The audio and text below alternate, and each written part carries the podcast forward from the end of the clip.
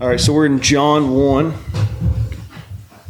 Um, we've been here for a while, and we're going to be here for a while. It's really awesome to me.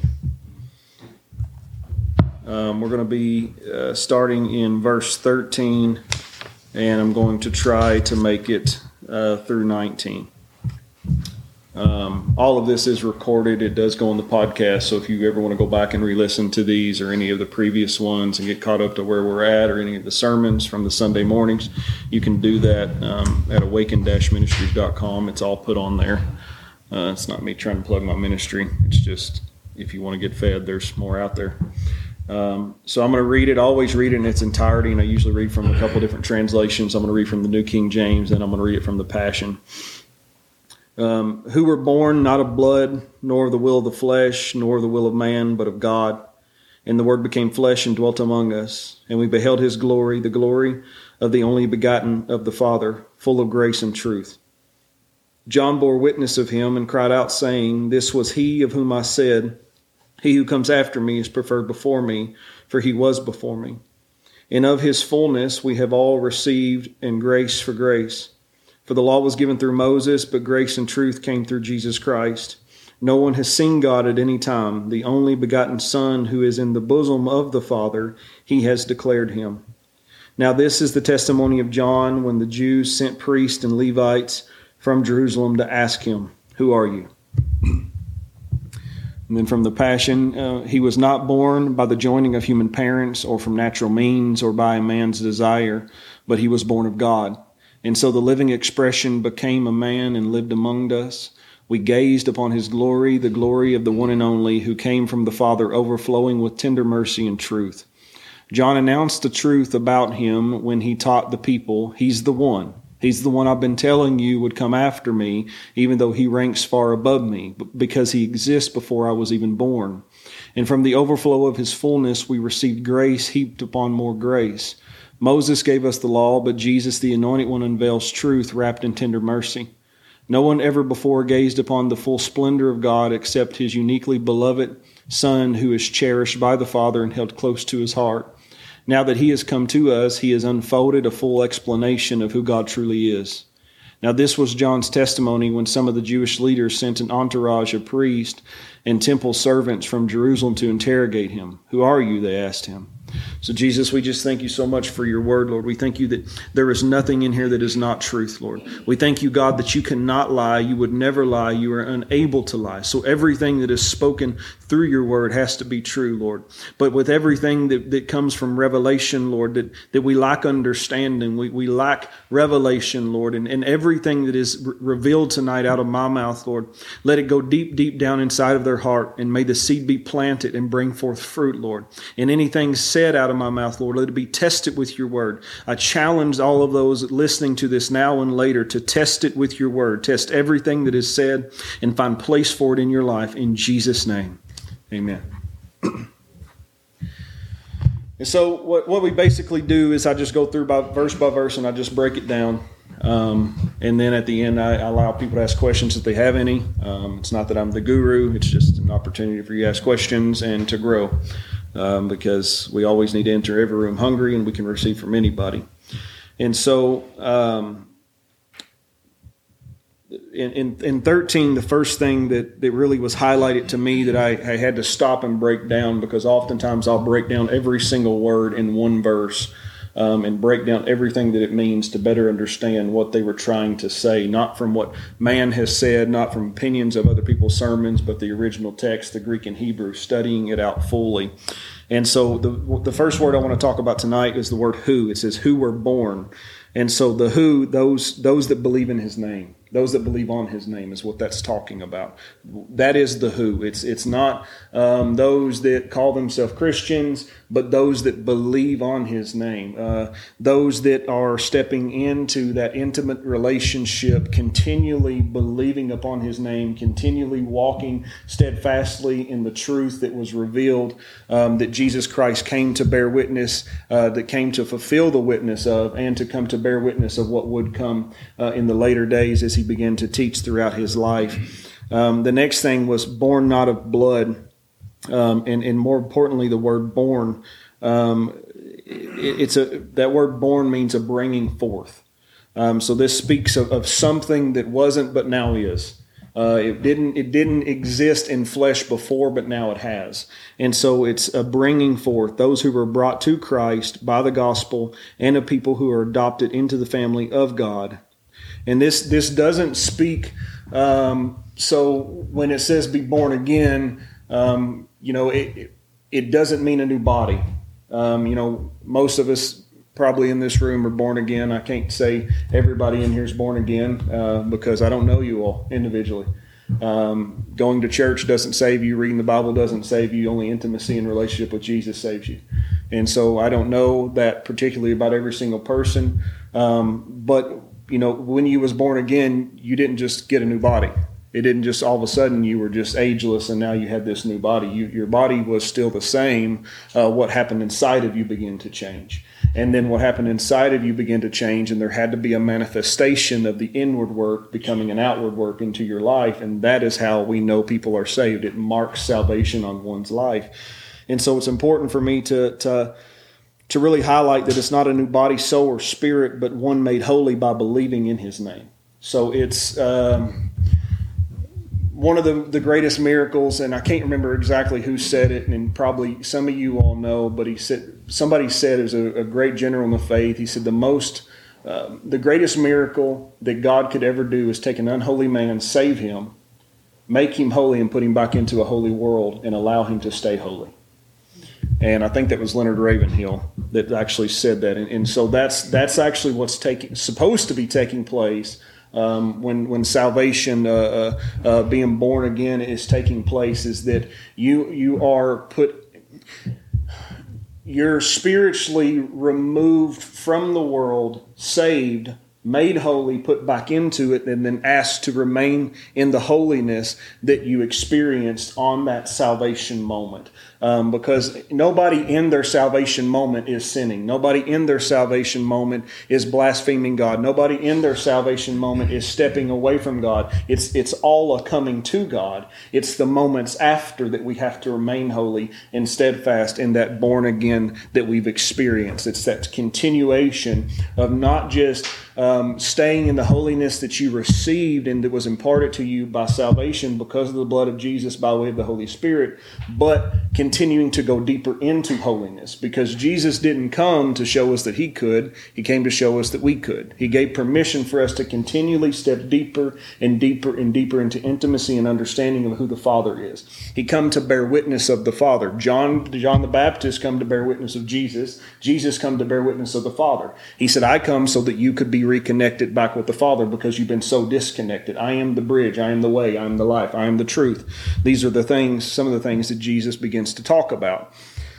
Um, this is why we record it because some of you are looking at me like deer in headlights. You can go back and listen again and take notes. Um, and so it, it is that, that being whole, be made holy by believing on his name. That word, even believing on his name, it, it is not just a, a, simple saying, I believe Jesus is Lord. That word believing breaks down to intimate relationship um, uh, in, in the effect of a continuation of beginning to know him more and more with every second of every day. So that believing on his name is saying a continuation of deeper intimacy every second of every day, longing, being hungry for more of him and for less of the world. There's a song out there that says, and the things of this world will go, grow strangely dim. This should be taking place in your life. As you begin to step more and more into Christ, you go out into the public and things just seem weird. They just seem so dim. They just seem so different. And you know that this is not the world that you're called to be uh, a part of, but you have to be in it. And the reason you're in it is to change it. It's the same reason why Jesus is in you, because he's in you to change you, and him in you puts you in the world to help change the world, to be kingdom heaven on earth. And so uh, that's just another little thing. So, not of blood um, not right of natural descent from man. So that, that word that what is saying not of blood. He was born not of blood. Um, it, it's it's making us understand. Um, you know, we we know the story of Mary and Joseph, and the Holy Spirit uh, came upon her, and she was impregnated by the Spirit of God, and Jesus was born. It was not by flesh and blood. It was by the Spirit of the God. The Spirit of God is what this is talking about. Um, and so it, it even talks. Uh, so so on down. It says will of the flesh. So will of the flesh is not by right of the flesh. His um, conception was without sin or lust.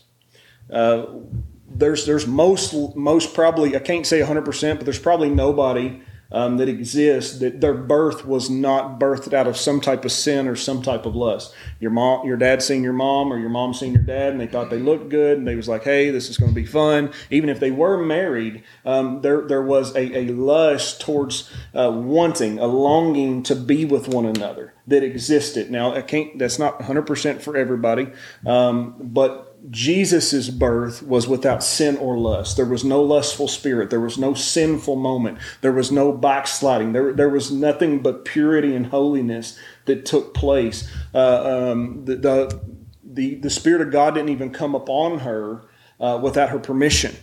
Uh, he, the angel of the Lord came and began to explain to her, a very young girl, what was going to take place. And not until she said, I will allow this, did it happen? So there was no sin, there was no forcefulness. It was a willingness to participate, to be impregnated by the Spirit of the living God, by Jesus Himself. It's the same thing that we get the opportunity to do when we present the gospel to a lost and dying world. We present the gospel in such a way so they understand what's about to take place, what is needed of them, and what's supposed to happen afterwards. And when they accept that, they then get impregnated with the Spirit of the living God that allows them to be saved. So, not of the will of man, not by right of man's theories and religions, but of God who took man's place to save him. He was born, he was born of God's will, God's spirit, and the eternal of eternal existence. And so we have to break those down to, be, to better understand. So, what does it mean, um, not of blood? Not of blood is an etern- eternal existence. Jesus didn't come to not be ever again. He didn't come to live just a mortal life and die and become one with the earth and then be resurrected on the last day like us. He was not born of the blood, he was born of eternal existence. The moment he was born, he would always be that salvation miracle that would set free the world, and there was nothing that anyone could do that could stop what was happening. Um, so we have to, and we have to talk about. He says he was not born um, of the will of the flesh. So what's what's the opposite of the will of the flesh? The will of the spirit. The flesh, the flesh wants to win, the spirit wants to win. So there's that constant battle. Um, if you were here for when we were doing Romans, we talked a lot about that. You can go back and listen to that um, where I break that down. And, and, then not of the will of man. The opposite of the will of man is the will of God. So you're always you're always battling um, against these things. You have the will of the flesh versus the will of the spirit, or, or the will of blood versus the will of the spirit. You have the will of man versus the will of God. And then Jesus had that pre-existence and eternal existence that he always would be. He would never not be. He always has been, always will be, and there's nothing anyone could ever do to change that. And John, John is really trying to lay this out and highlight this so that they can understand what is he even talking about? What what was the, what was taking place here? And so this is why he's saying these things. So again, will a man not by right of man's theories and religions, but of God who took man's place to save him, born of God's will, born of this, the will of the Spirit and of etern- eternal existence. So that's 13. So 14, and the Word became flesh. Uh, the first thing that I want to break down is that became flesh. So became flesh, not spirit, but man. Not God, but earthly. Not, not heavenly. So he was he was flesh. He was flesh and bone. This is one of the, the biggest probably one of the biggest religious debates um, that is out there, which I don't do debates. I just preach the gospel and I move on. Other people can argue. I don't have time for that. Um, that they want to say that God, that Jesus was fully God and fully man at the same time, which is totally incorrect. Jesus was fully man with the ability to pick up his deity at any moment and chose not to. It wasn't that he didn't have the reach to be God in the moment, he chose not to. Uh, so, how does that make sense? Because if he did it as God, you can't do it. Because you can't do what God does. But if he did it as a man, you can do it. So everything that Jesus did, he did as a man. God doesn't hunger. God doesn't thirst, but we know that Jesus did. Even on, on the cross, he said, I thirst. God doesn't thirst. Uh, it says that after he finished his 40 day fast, he was hungry. God do, is not hungry like that. He doesn't, he doesn't long for natural food. God doesn't need it. But Jesus was fully man with the ability to pick up his deity. It's kind of like, uh, I, I seen it one time. The Lord was kind of explaining it to me, and it was more like a balloon that was just hovering over him at all times, and all he had to do was pop it. And this is why in, in the garden he said, if I wanted to, I could call on 12 legions of angels he was talking about touching his deity because only the Father can release the angels. And if he was to touch that deity, he would have became the same as the Father in that moment and had the ability to call upon those angels, but he chose not to because he had to proceed as flesh and blood to be the perfect sacrifice to flee to free us from our flesh and blood.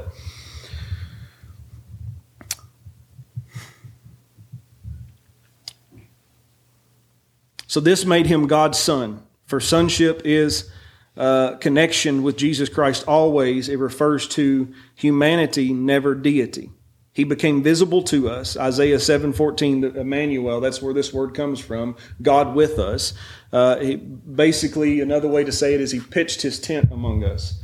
Um, it's the same thing with the tabernacle and the tent of meeting. This was the same representation of the greater, uh, the greater manifestation that was going to come later with Jesus in flesh. He pitched his tent among us. He became flesh and bone with us and lived amongst us, just like in the time of the tabernacle of meeting, the tent of meeting, that he was, the glory was there. Jesus was there. The Father was there. The Spirit of God was there. Now we have that ability because he came as flesh and bone and blood to live among us so that we could have access to that, not by going to some building, but by allowing Him to come into us. And, even more than that, uh, He comes into us to bring us into Him so that we no longer exist, but only He exists through us. It is a diminishing, a separating, a non existential state of our flesh, but only a manifestation of the Son coming to pass in our lives. This is the goal. It's not the moment you get saved, it is that continuation of intimacy with Him. It's. You ever had a friend that, that was very uh, influential? Um, everyone wanted to be around them, everyone liked them, and then you noticed everyone that was around them started to look like them. They started to dress like them. They started to talk like them. They started wearing the same cologne or perfume. They started listening to the same music. This is the same thing, but the opposite side of the spectrum because that right there is actually classified as witchcraft because it's a manipulative spirit to bring you in to think that you can't be who you're supposed to be. You need to be like them because they're cool. This is the opposite of that because everything hell has manipulated, heaven has a greater version of. And so this is the existence of Him coming in us. And the more we spend time with Him, the more we're supposed to look like Him. We're supposed to talk like Him. We're supposed to think like Him. We're supposed to walk like Him. This is that pre-existent state that we're supposed to step into to be more holy and more righteous. You don't get more holy and more righteous by being who you are. You get more holy and more righteous by stepping into who He says that you are. He reveals to you who you truly are, not who the world has taught you that you are, not what religion has taught you that you are, not not what your pastors taught that you are, not what your friends taught you that you are, but who that Jesus reveals to you through intimacy that he says you are. It's good teaching, guys.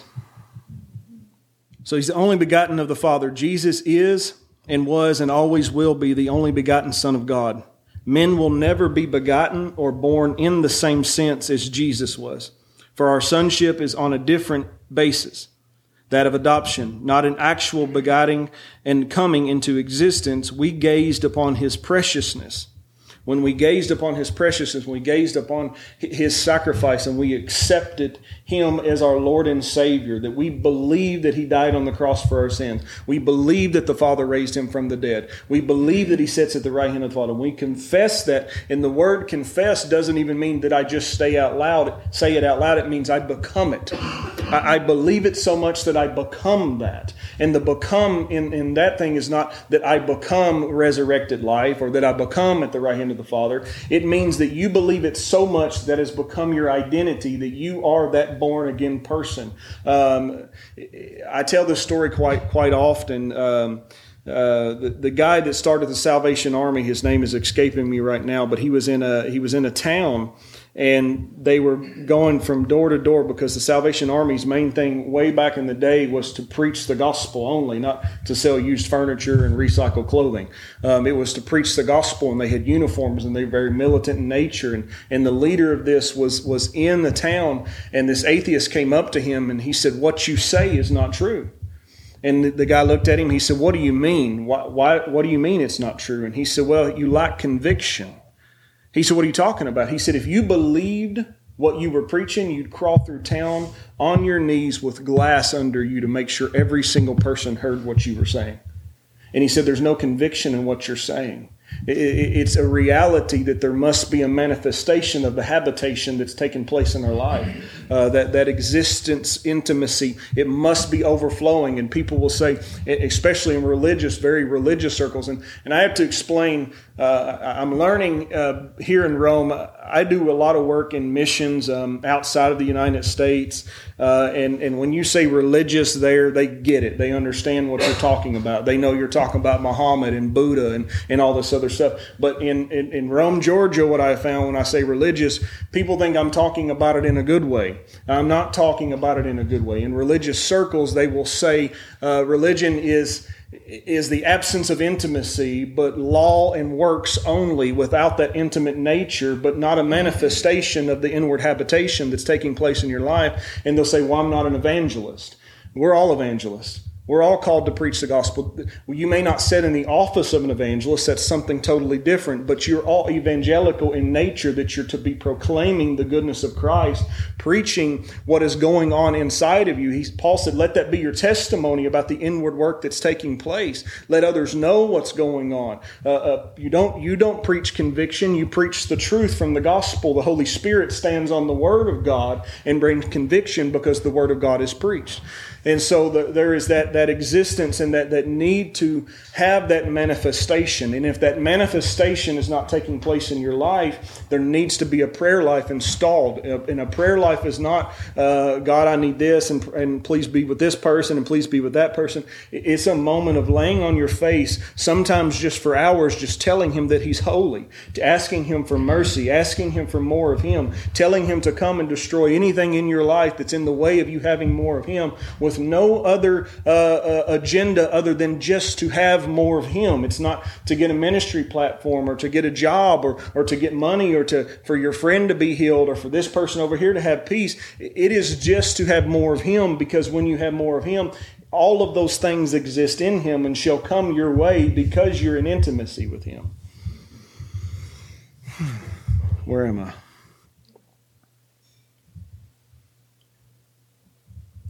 15. So John bore witness of him and cried out, saying, This was he of whom I said, He who comes after me is preferred before me, for he was before me. What I want to talk about is that preferred before me. This is a this is something that John understood before it was fully taught because John had a revelational knowledge by way of intimacy with the Father of who that Jesus was. Not just who he was in the moment, but who he was before. And not only just who he was before, but who he was going to be in the day to come. And so he was he understood that God could not resist a humble man. So John never talked about himself boastfully. He never talked about himself as he was a great man. He never talked about himself as, as he was special in some kind of way, but that the person he was talking about was special in every way.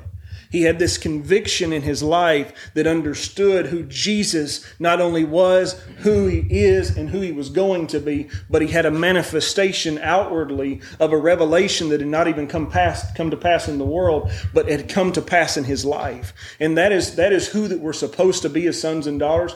We're supposed to be living a revelational experience that has yet to come to pass based on the things that have already come to pass. There's more coming, and we can by intimate nature have more understanding of what's coming and live that manifestation in a world that doesn't understand what's coming. Because if they did everyone would fall on their knees and say holy holy holy because he said in that day every knee shall bow. If we have that revelation now the knees could bow now. And so he he understood he had to live this way. He's preferred before me I understand that all of you have come to, to get baptized by me and that you came out into the wilderness to hear me preach and you were basking in my light, as Jesus said, for a moment. And I understand all of those things, but I need you to understand the only greatness that exists in me is because of the, He that is coming. And I'll need to talk to you about He that is coming because you need to receive what I've already received by faith, but is about to be manifested in front of you in sight. You will be able to see the manifestation of the Son of the living God. And so He's, he's bearing witness of these things, He's preparing them. My phone thinks I'm working out. Preferred before me. He was before me, preferred before me. This speaks of the eternal nature of Christ. So, this is what I'm talking about when when I'm telling you that John the Baptist understood who Jesus not only was, is, and was going to be. Because he, he said he's before me. He's talking about he's always been, he always will be, and he is now. He is all the spectrums. This is what he's trying to say. He is everything. And he's trying to get them to understand this. He was he's saying, if you think that I'm great, and some of you came here to, to throw rocks at me and, and to ask me dumb questions, and I'm going to answer them. But you need to understand that it's not me that you're looking for, it's Him that's coming that you're looking for, but you won't be able to take Him until He gives you permission to take Him. And so he was saying he's he was he has an eternal nature. He has an eternal nature. John was older, but John seen him as he was before and who he would be.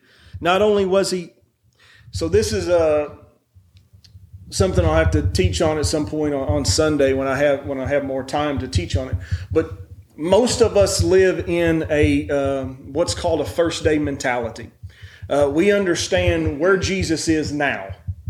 Um, but we lack understanding and revelational knowledge. And revelational knowledge is that, that, that, remember, that manifestation, that, that understanding in such a way that it manifests out of your life. Um, we, we see Jesus as um, you have all these different versions, but they're all first day mentalities. Some see him on the cross, crucified. Some see him sitting at the right hand of the Father. Some of y'all see him a bunch of different ways. But who he will be, who he's coming to be in the third day on that, that, that second coming. That's that third day mentality that John the, the Baptist had an understanding of. He did he was not standing there in a first day mentality, he was standing there in a third day mentality. He had so much fear of the Lord before there was anything to fear of the Lord. He understood because he had already experienced it by intimate nature with the Father of who the Son was going to be. This is why when he steps on the scene, when we get to it next week or the week after that, when he steps on the scene, he said, I'm not worthy to untie your sandals. He understood that, that I am so low that I can't even touch the feet of you. Because he had such fear of who that he was going to be eyes like fire and hair like wool.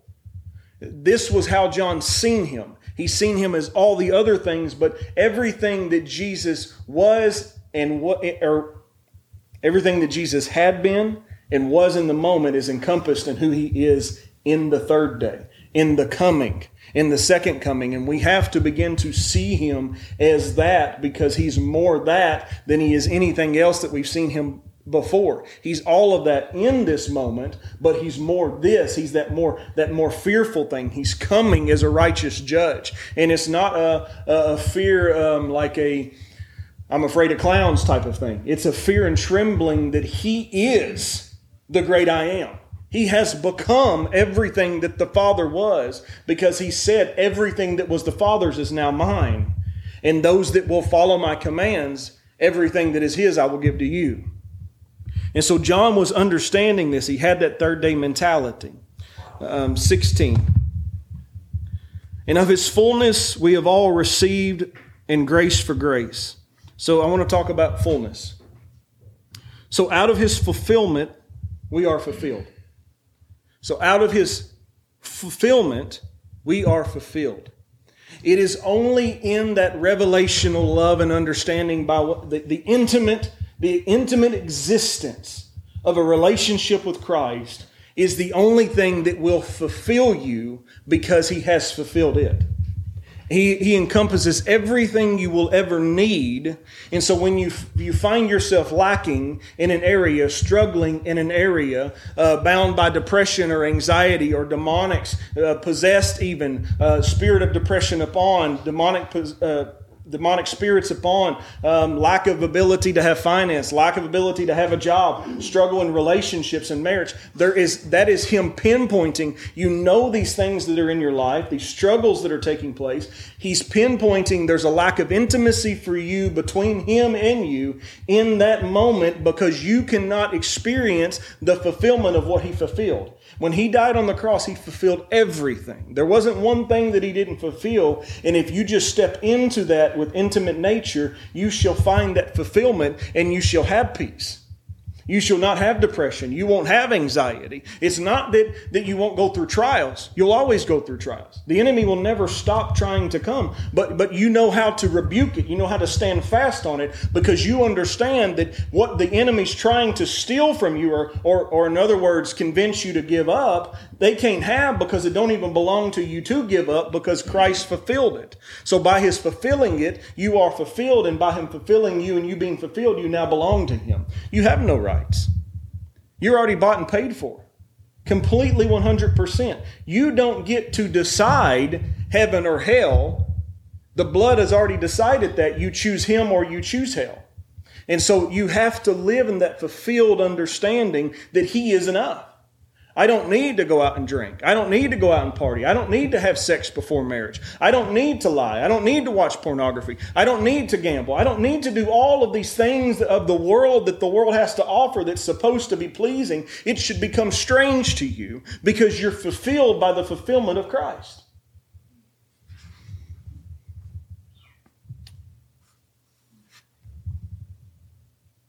So, fullness. It's an abundance a completeness. All needs and lawful wants are promised by the gospel. You have to understand that. Not, not all wants, all lawful wants, all lawful desires. What is the law? God didn't, or Jesus didn't come to destroy the law. He did make some changes. But everything that he didn't address is still applicable to our lives today because he didn't address it. So he came to allow us to understand what were the lawful wants, what were our lawful desires. And our lawful desires and our lawful wants only see us deeper into intimacy with Christ because our lawful wants and desires is the will of the Father.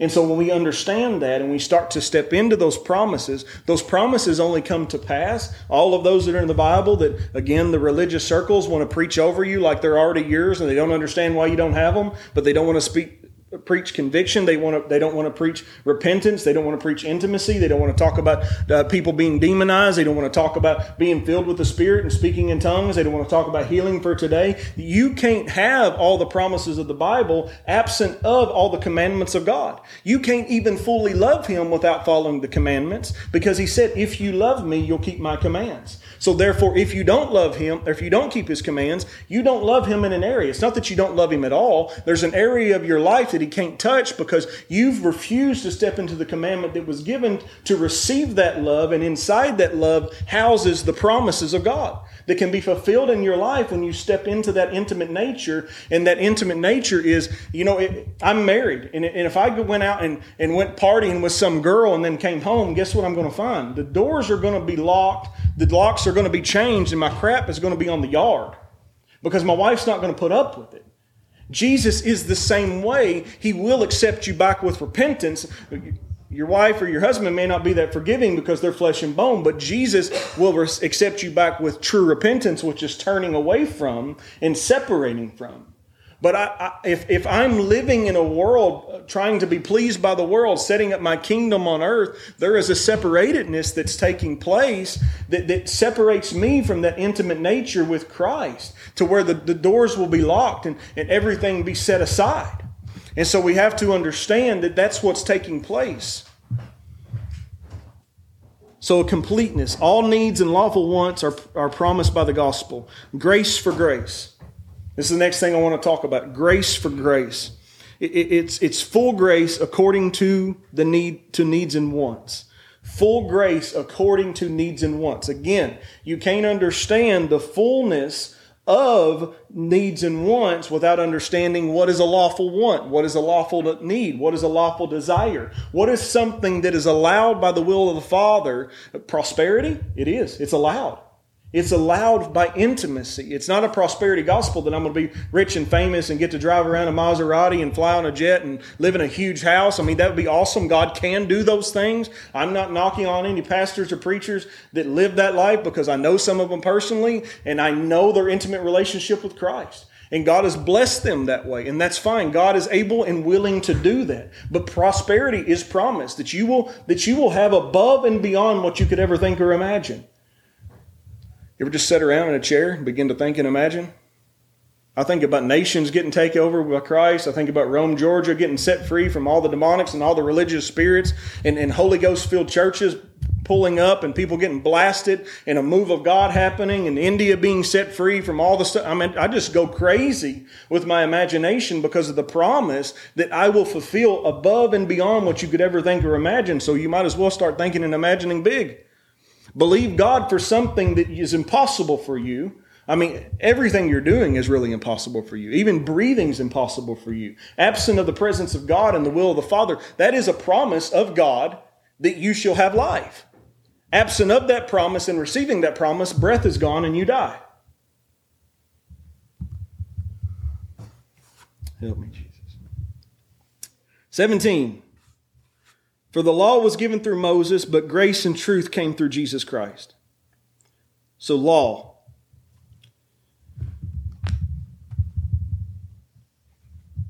So, the law that condemns in the moral life and only typifies in the religious life. This is what this is talking about this law. This law that he, he's, he's referencing here. It condemns in the mortal life, but only typifies in the religious life. Truth. What is, what is he talking about? Truth. I, I love the way the Passion um, breaks this down.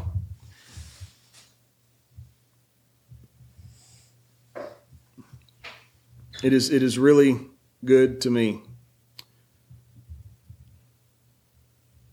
It says truth wrapped in tender mercy.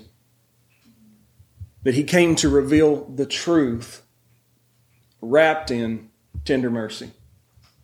So what is that saying? It's basically saying he knew he was a bunch of boneheads and we weren't going to get it, so he needed it to be wrapped in tender mercy.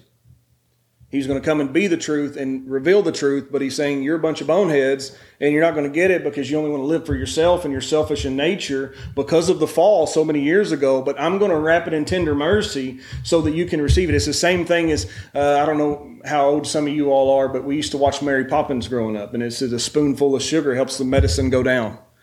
And I, I love that right there because that's what he did. He said, Here's the truth, but I'm going to wrap it in tender mercy so that you can easily help it go down. So you can easily understand what I'm trying to say. So you can easily step into what I'm asking you to step into. Stepping into it's not hard. Stepping into it is easy. It's remaining in it that's hard. Anyone can step into it, but it's those that can remain in it that's hard. And the more understanding you have of this, the harder it gets to stay because the enemy wants to pull you away that much more. Because the more you understand, the deeper intimacy you step into, the bigger the target gets on your back because the more power and authority you have under the word by way of intimacy to destroy his plans and workings. truth wrapped in tender mercies revealed. So Moses, it says Moses here. So the only thing that I really have to tell you about this that I found interesting um, was this is the first time that Moses is mentioned in this book, um, and he's only mentioned 13 times in total. So Moses is referenced 13 times in this book, in the book of John, the uh, this gospel, and so that to me was very interesting. So I'm just sharing with you something that was interesting to me. Um, so grace and truth came through Jesus Christ. This does not mean that there was no law before Moses or no grace and truth before Jesus Christ came. The law itself is truth, and the New Testament is law. Uh, there are also there is a thousand and fifty commands in the New Testament. A thousand and fifty. A thousand and fifty commands that is given for you to follow.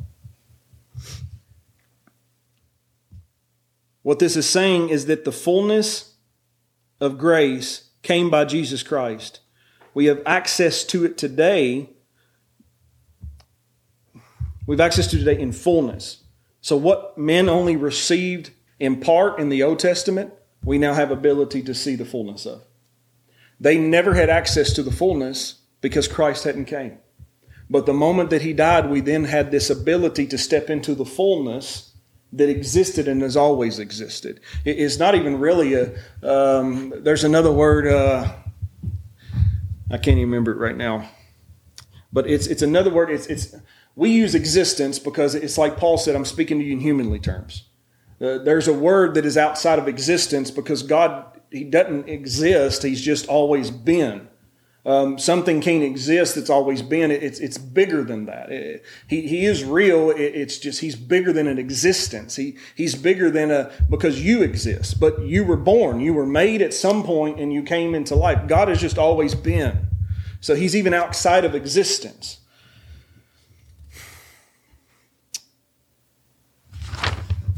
Eighteen. I'm going to stop at eighteen. So no one has seen God at any time, the only begotten Son who is in the bosom of the Father. He has declared him. So this word seen. So no one has seen God. This is not a physical seeing. There's many references in the Old Testament and many in the New where people laid eyes upon God. They laid eyes upon him. What is it talking about? It is actually talking about so so to see with the eyes and also see with the mind to comprehend fully or understand. This is what it's talking about. It is clear many men have seen god with the eyes. Many have seen god with the eyes. But no man has ever comprehended or experienced god at any time in all of his fullness.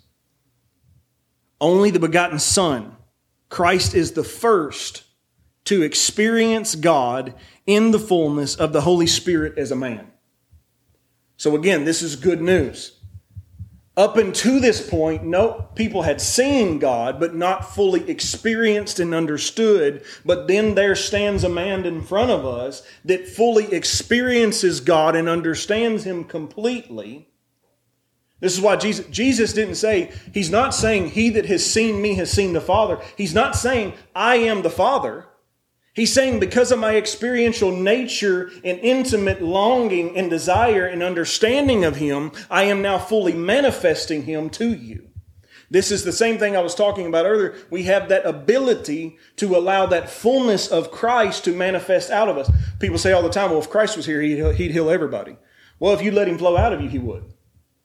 If you'd be surrendered completely and let him, the fullness of who, who he is and what he died for to come out of you, come out of you, it would be the same. I see thousands of people get healed. I've seen blind eyes and deaf ears and cancer and pull people out of wheelchairs. But I've also seen thousands that didn't. I've seen thousands that have died. I've seen thousands that are still blind. And that's not okay, but we can't live in condemnation over that. It's just a reality that I need more intimacy with Christ. I need more time with Him. I need more understanding. I need more revelatory knowledge of who that He is and what He wants to do through me and out of me. Therefore, because He did, because Jesus as a man experienced and understood the fullness of God as a man, died as a man, and then said what He said that everything that's the Father's now is mine and now it'll be yours, we have permission to do so as well. We have permission to intimately know Him and understand Him in God's fullness because God, because Jesus did. The last word I want to talk about is declared. He has declared Him. Declared. Uh, it, it's pretty simple. It, he revealed. He expounded upon. Um, he he took something that even the Old Testament scholars had an idea of and revealed it in a greater manner, but then expounded upon who the Father was so we could have a greater teaching and understanding of how we can get to that intimate nature with Him. And we'll pray, and then if there's any questions, I'll do my best. So, Jesus, I've done all that I know that I can do. I thank you for mercy and truth being spoken tonight, Lord. I pray for conviction to come by way of your Holy Spirit only. Lord, I pray for mercy to come as they, they begin to try to step into some of these truths, Lord, that you would even guide them to go back and re listen to this and be challenged in their day to day life and intimacy with you, Lord. That they didn't come here today just to challenge a person, Lord, but to grow deeper in intimacy with you. That they didn't come just to see if this was the real deal, Lord, but they came to become the real deal. So, Father, we thank you for mercy. We thank you for loving kindness. In Jesus' name, amen.